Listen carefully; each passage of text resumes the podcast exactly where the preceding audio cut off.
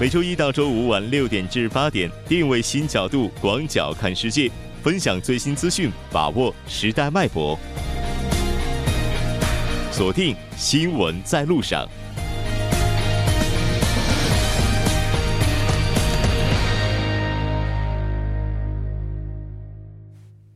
了解最新热点焦点， 锁定调频 一零点三 新闻在路上。 在接下来的半个小时， 将为您带来今天的半岛之晚、 首尔新生活 以及听首尔。 广告过后马上回来。 关注半岛之外事态走向， 传播全球动态 新闻声音。 半岛之外，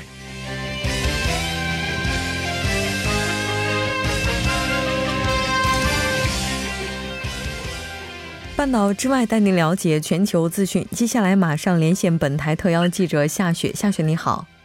吴真你好， 非常高兴和您一起来了解今天半岛之外的主要资讯。 在今天， 也就是西方的情人节， 中美这一对贸易应该说是既是对头也是合作伙伴的两方呢， 在北京开始了自贸易战以来 颇为关键的一场高级别磋商。 我们先来看一下相关的报道内容。 好的， 二月十四日 上午， 中共中央政治局委员、 国务院副总理、 中美全面经济对话中方牵头人刘鹤 与美国贸易代表莱特希泽、 财政部长姆努钦 共同主持中美经贸高级别磋商开幕式。 本轮的高级别磋商定于 十四日至十五日 在北京举行。 嗯，是的。 那这次的话， 在十一号的时候进行的是副部级， 十四号， 今天的高级别会谈呢已经是正式开启了， 双方团队应该说也是都已经到位。 我们来了解一下美方团队这边的规格。 好的，这次美国官方代表团领衔呢是刚才提到的莱特希泽和姆努钦， 以及呢这个副贸易代表格里什领衔副部级磋商， 而其他成员包括呢贸易代表办公室首席农业谈判官、 财政部副部长、 农业部副部长、 商务部副部长、 白宫国家经济委员会副主任， 以及呢能源部助理部长。 此外呢还有来自这个白宫贸易代表办公室、 国务院、财政部、 农业部、商务部、 能源部等其他的一些高级官员来共同参加磋商。 一句话来说呢， 这是一个规格相当高的团队， 来自白宫， 来自这个美国的各个部门， 包括白宫。 其实这个团队在 一月末的时候 已经在华盛顿和中方的官员有过会面， 并且呢也是取得了一定的进展。 从今天开启的这轮磋商， 那现在给各方带来的期待又有哪些呢？ 今天开启的这轮磋商呢， 毫无疑问是这个近一年中中美博弈中最重要的一次， 因此呢双方也是都给予了非常高的重视。 中国方面呢肯定是有压力， 从美方的这个种种表现来看呢， 美方的压力也不小， 所以双方呢都是能够希望能够取得一些突破性的一些收获。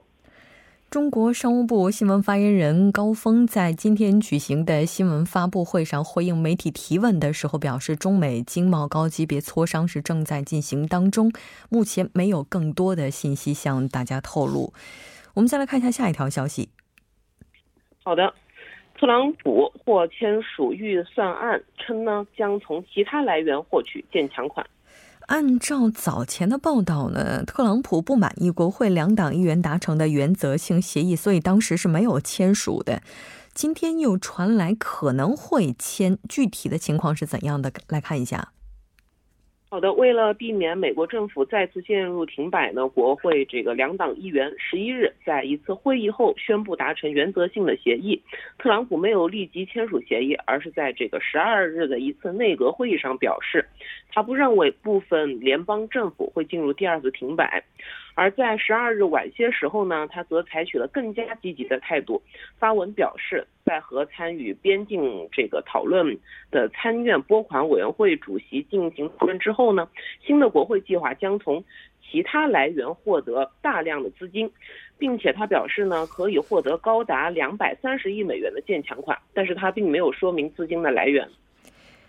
也就是就目前的情况来看， 特朗普给预算案开绿灯的可能性还是非常大的。 是的，是的，没错。就这个熟悉讨论的两名共和党人以及一位接近该程序的政府官员表示呢，特朗普是倾向于签署两党协议的，但是他们也警告说这尚未板上钉钉，并且呢指出立法文案尚未最终确定，因此呢也而且也没有人看到该法案本身。嗯，其他议员对于这项预算案目前的反应是怎样的呢？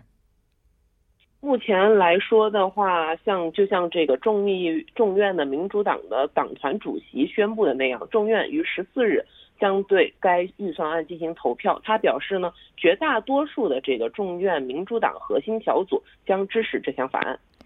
那也就是说，目前的话，特朗普为了筑墙是在开拓其他的一些方式。目前这个现状对于他来讲呢，也是迫于很多的无奈。其实在议员落实协议细节的过程当中，白宫也是一直在筹划如何单方面获得边境隔离墙的资金。是的，没错。白宫方面表示呢，特朗普正在考虑所有选项，以获得充足的这个建墙金，其中就包括包括这个宣布国家紧急状态，可能会在未经国会批准的情况下为这个隔离墙拨款。而且，这特朗普十二日也曾经表示过，可能和会从一些远不那么重要的领域来获取资金。他的这个单方面选择包括呢，比如说获取财政部没收的资金，或者呢，转移一些军费拨款用于禁毒，或者就是在这个其他的条款下获得军事建设资金，这些这些呢都是他考虑的领域。据悉，特朗普总统必须赶在当地时间十五日午夜之前签署，从而避免联邦政府资金耗尽再次停摆。那我们再来看一下下一条消息。好的，据俄罗斯媒体报道，美国参议院打算要求政府对参与去年克赤海峡事件的俄罗斯造船业和俄罗斯公民实施制裁。那先来看一下具体的报道内容。好的，美国参议院已经制定了制裁草案，要求对这个被认为参与克赤海峡袭击事件的俄罗斯联邦安全局二十四名特工，以及对俄罗斯造船业实施制裁。另外，在这个法案文本当中还指出美国退出北约的法案的一些通过条件。是的，该法案的文本中指出呢，美国退出北约的法案需要得到参议院三分之二的同意才能获得通过，否则美国将无法退出北约。立法者还要求美国政府提供俄罗斯总统普京的金融资产报告，以及关于这个政治家鲍里斯的这个被谋杀的调查报告。这次的制裁的话，除了刚才您提到的被认为参与克赤海峡袭击事件的俄罗斯联邦安全局二十四名特工以及对俄罗斯的造船业的制裁之外，那我们看到在制裁当中还包括了其他的领域。是的，该法案呢还规定，对俄罗斯联邦以外的俄罗斯国有能源公司的项目、俄罗斯联邦境外的俄罗斯液化天然气项目的投资，以及呢与这个新发行的俄罗斯主权债券有关的任何交易实施制裁。此外呢，该法案还要求对俄罗斯的网络部门以及美国参议员怀疑在国外竞选中支持干预活动的这个俄罗斯银行也是同样进行制裁。在美国对俄罗斯新制裁法案草案获得通过的情况之下，我们来看一下俄方的回应。好的，目前俄罗斯方面表示呢，在美国参议院二月这个参议员二月十三日提交的对俄新制裁法律草案获得通过的情况下，俄罗斯方面的回应措施也将随之出台。他表示呢，如果这一法案获得通过，俄方也将出台这个回应的措施，他们有手段做出回应，将利用现有的资源，这点他们是确信的。同时呢，他也强调，如果新制裁得以实施的话，其将不会对法律草案中所涉及的俄罗斯产业造成重大影响。嗯，那我们再来看一下下一条消息。好的，欧盟当地时间十四日更新其洗钱和恐怖融资黑名单，关岛、波多黎各、美属萨摩亚等等地区榜上有名。是的，那咱们先来看一下这份黑名单。好的，据欧盟委员会当日发布的公告呢，被列入黑名单的国家和地区共有二十三个，包括了这个朝鲜、伊朗、叙利亚、这个突尼斯、也门等已经被这个全球反洗钱组织金融行动特别工作组点名的国家和地区，也包括呢像这个沙特阿拉伯、巴拿马关岛这些被欧盟单方面点名的国家和地区。如果被列入黑名单的话，我们看到公告指出，欧盟的银行实体需要对这些国家的金融活动加大审查和监控的力度，防范识别乃至拦截可疑交易，但不会涉及制裁、限制经贸关系、叫停发展援助等惩罚措施。非常感谢今天夏雪记者带来的这一期连线，我们下期再见。好的，下期见。接下来关注一下这一时段的路况、交通以及天气信息。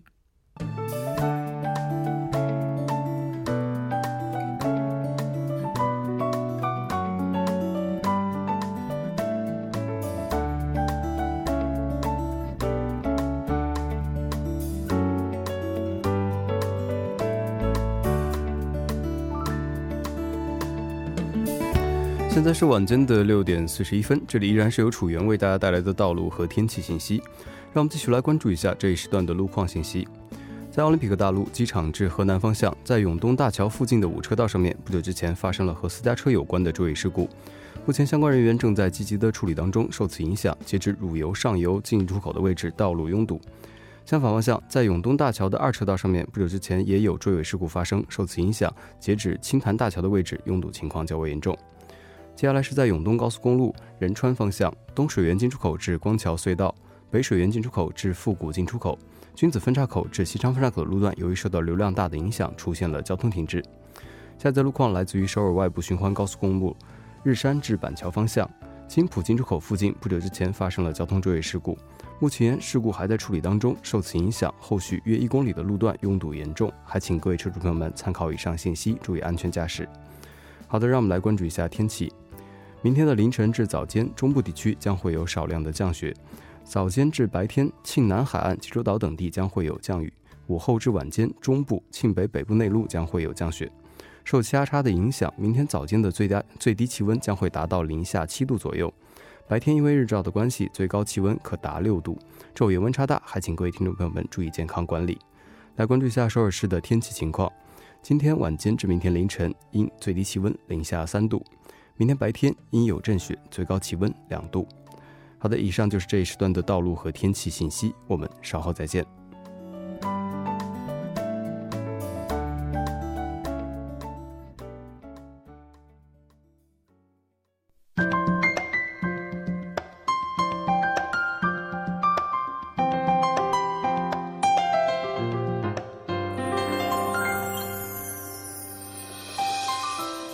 首尔新生活为您介绍首尔市面向在韩外国人推出的优惠政策、开办的教育讲座、举行的庆典。接下来马上进入我们今天的首尔新生活。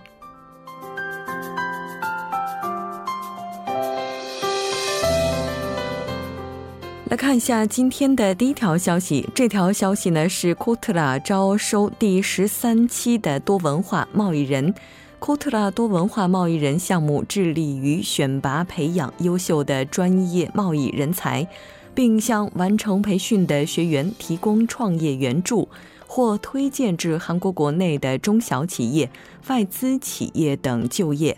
那活动主要面向的群体是结婚移民者或其子女，在韩滞留六个月以上的留学生等在韩多文化人才。申请的资格包括高中以上学历者、韩国语能力考试在四级以上的朋友，法务部社会统合项目四阶段以上结课者，或其他的韩国语能力等级资格证的持有者。报名截止期限为三月八号之前。更加详细的信息，您可以拨打电话零二三四六零七五二四 零二三四六零七五二四进行咨询。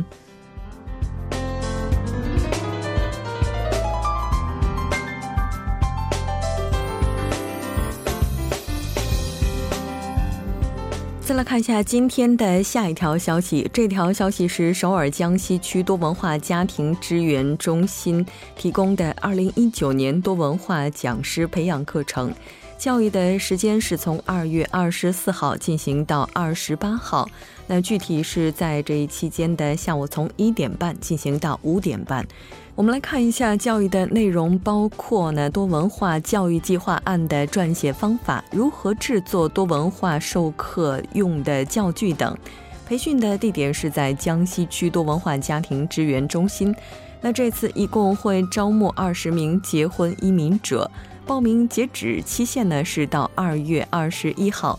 更加详细的信息您可以拨打电话零二二六零六二零三七 零二二六零六二零三七进行咨询。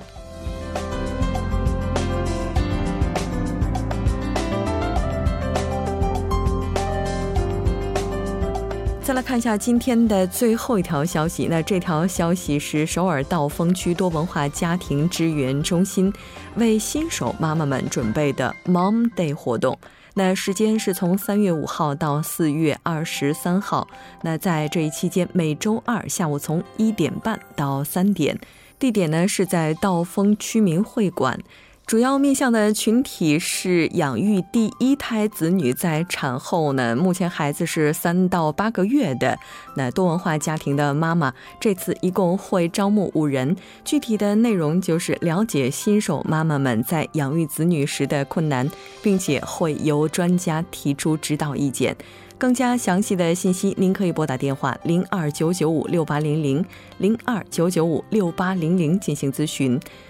好的，以上就是今天首尔新生活的全部内容，当然也希望这些信息能够带给大家的首尔生活更多帮助。稍事休息，马上为您带来今天的听首尔。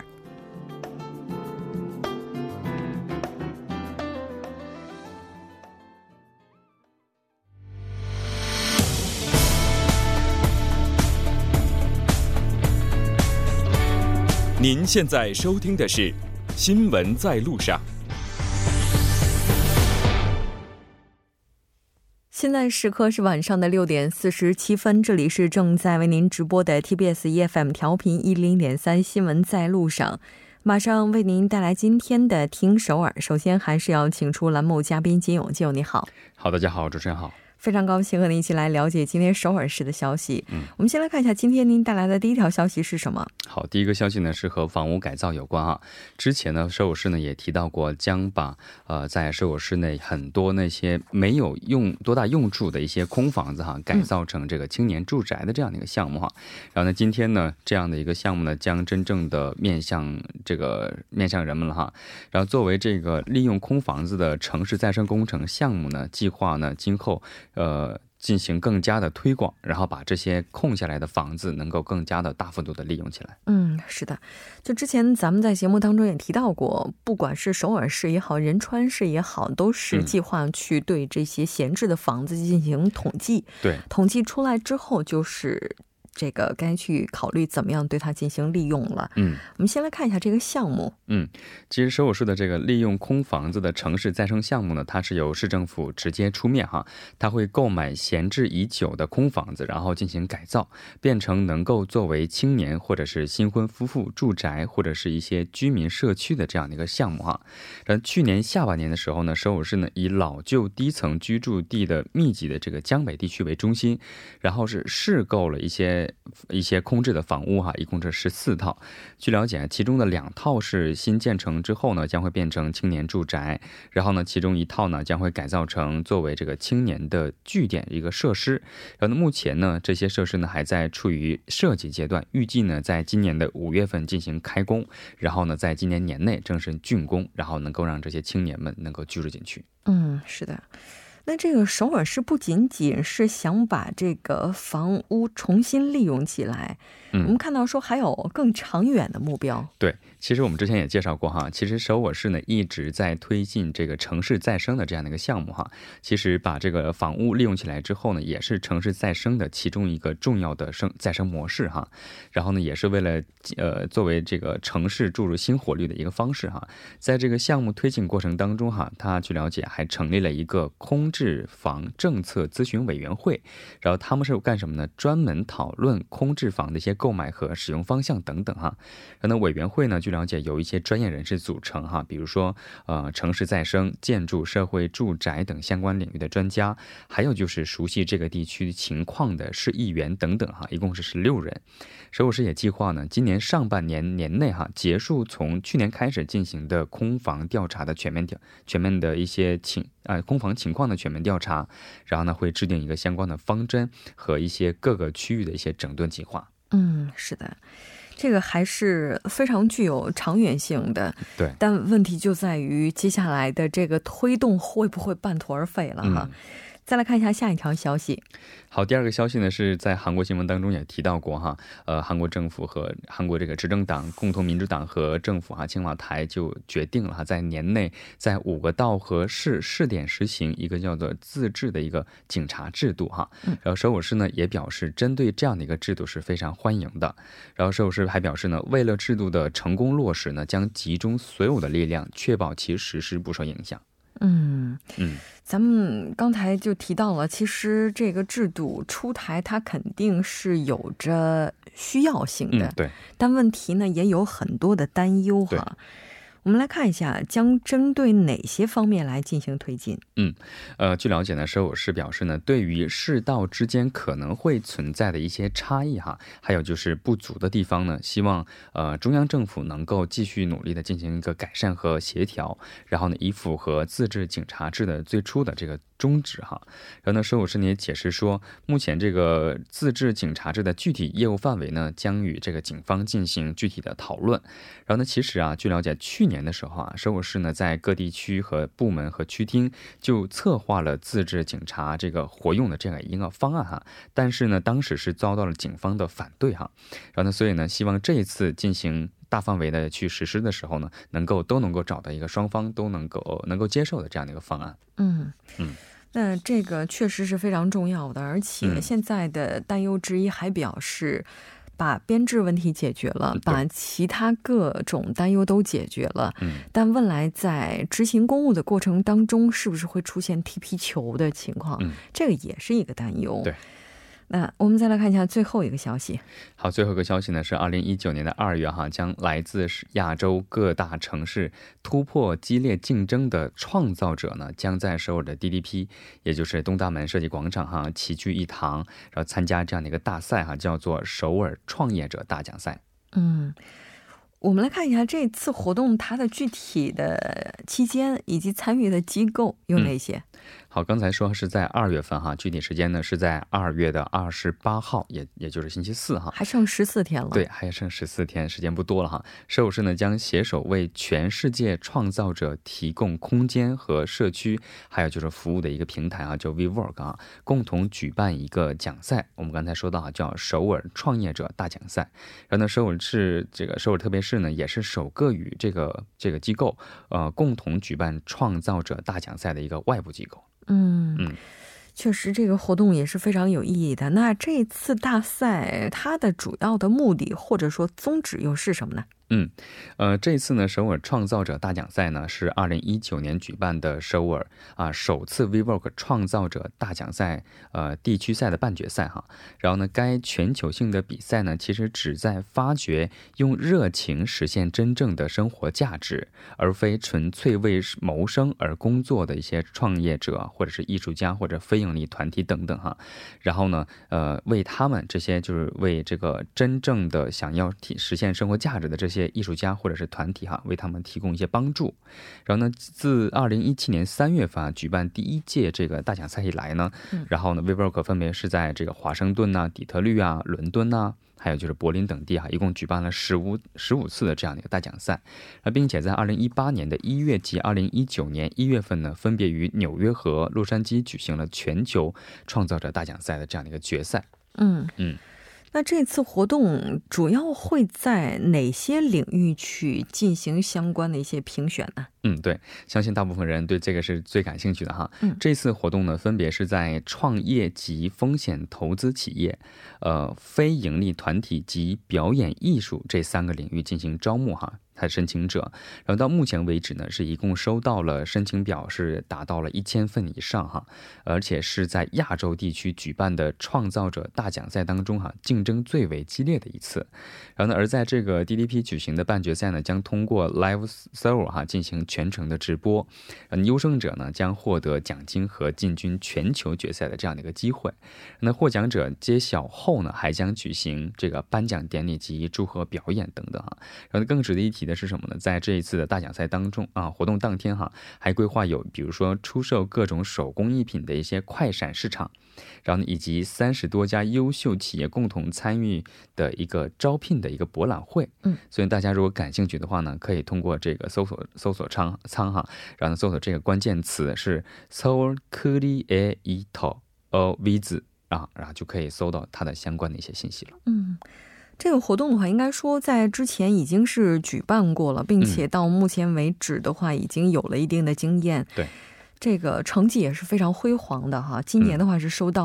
份以上的申请表，对，足以能够看出它的影响力。对，那也期待就是在这一次的创业大赛上能够迸发出更多的火花吧，因为这些火花未来的话，那说不定能够这个燎原。对，非常感谢金宇，我们下期再见。好，再见。那整点过后马上回来。